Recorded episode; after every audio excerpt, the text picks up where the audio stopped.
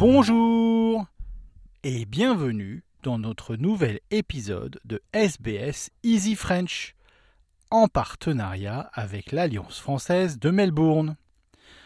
Easy French, c'est votre compagnon d'apprentissage à votre rythme.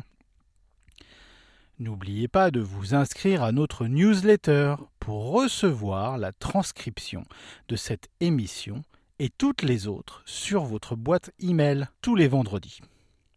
Je m'appelle Christophe et je serai votre présentateur cette semaine. Allez, on passe au journal.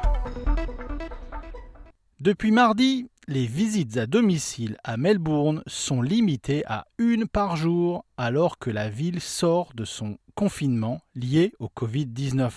Le chef du gouvernement, Daniel Andrews, affirme que les directives strictes doivent être mises en place en ce qui concerne les visites, car c'est souvent à la maison que les gens baissent la garde. Two adults will be able to visit another home accompanied by dependents that cannot be left unsupervised. Visits must occur, at least for the next couple of weeks, within the 25 kilometre limit uh, and only one private gathering, only one such visiting event can occur per day. Meaning, if you have somebody over to your house at, say, lunchtime, you can't visit another house that night. La règle des visites à domicile restera en vigueur jusqu'au 8 novembre, date à laquelle le gouvernement de l'État devrait dévoiler des plans pour Noël, l'été et l'année 2021. Pour rappel, le chef du gouvernement du Victoria, Daniel Andrews, a annoncé un assouplissement des restrictions de coronavirus pour la ville de Melbourne.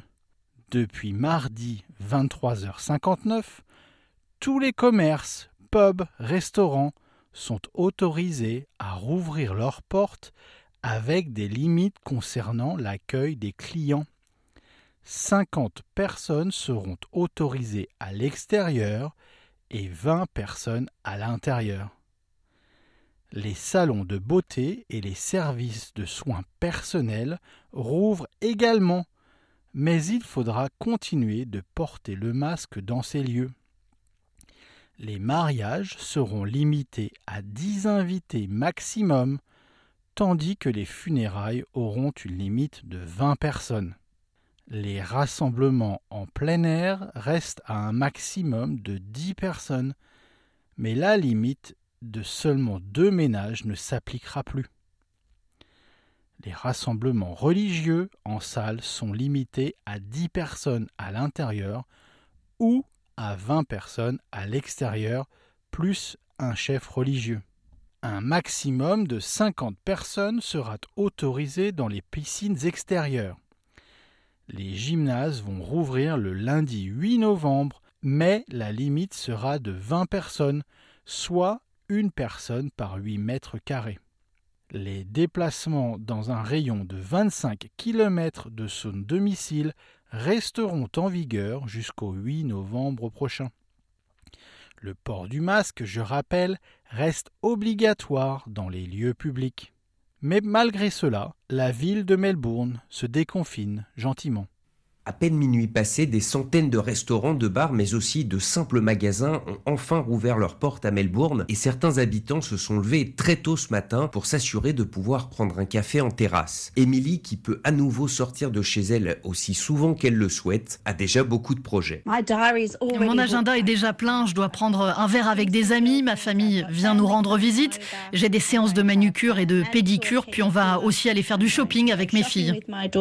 Le programme est beaucoup moins chargé pour Thomas, mais il n'en reste pas moins alléchant. Je vais aller dans le centre-ville de Melbourne et j'ai envie juste d'aller voir ça, cette ambiance de, de, résurrection. Thomas a quitté Marseille il y a deux ans pour s'installer à Melbourne. Le très long confinement qui vient de se terminer l'a marqué moralement, mais il y voit malgré tout un mal nécessaire. Oui, c'est difficile, mais euh, c'est un sacrifice de, de, plusieurs semaines qui permet de retrouver une vie normale et de maîtriser cette, euh, cette maladie. L'épidémie à Melbourne étant désormais sous contrôle, l'Australie semble pour l'instant sortie d'affaires.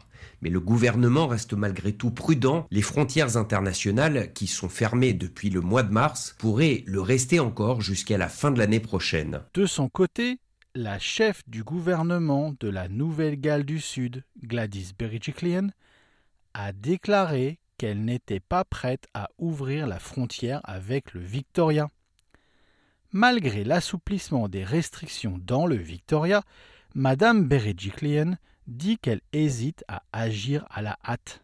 We, we want to open that border as soon as we can, but what is really important to us is to see what happens once Victorians, once the government eases restrictions down there. That's the real test. I knew the real test for New South Wales wasn't lockdown because it's easy not to spread the virus when everyone's confined to their home or has limited mobility. But once you ease restrictions and people start moving around again and start working, that's the real test. And I think the residents of New South Wales would expect me and my government to be responsible in how we deal with that. Environ 5000 Australiens devraient rentrer en Australie sur 8 vols subventionnés en provenance de l'Inde, de l'Angleterre et de l'Afrique du Sud au cours des prochaines semaines. Après avoir atterri à Darwin mardi dernier, les passagers du premier vol de rapatriement venant d'Inde sont en quarantaine pendant deux semaines à Howard Spring, dans le territoire du Nord. Le Parti travailliste intensifie ses attaques contre le gouvernement Morrison concernant les retards dans la création d'une commission nationale d'intégrité. L'opposition multiplie un appel pour un système anticorruption alors que le Parlement fédéral siège cette semaine.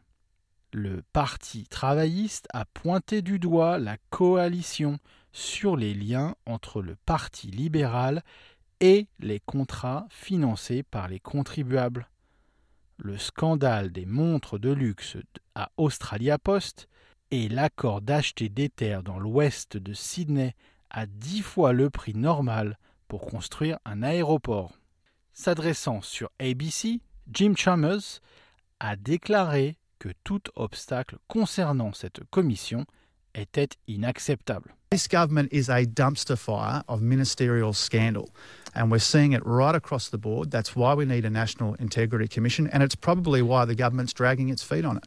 Voilà, c'était le journal de SBS Easy French pour cette semaine.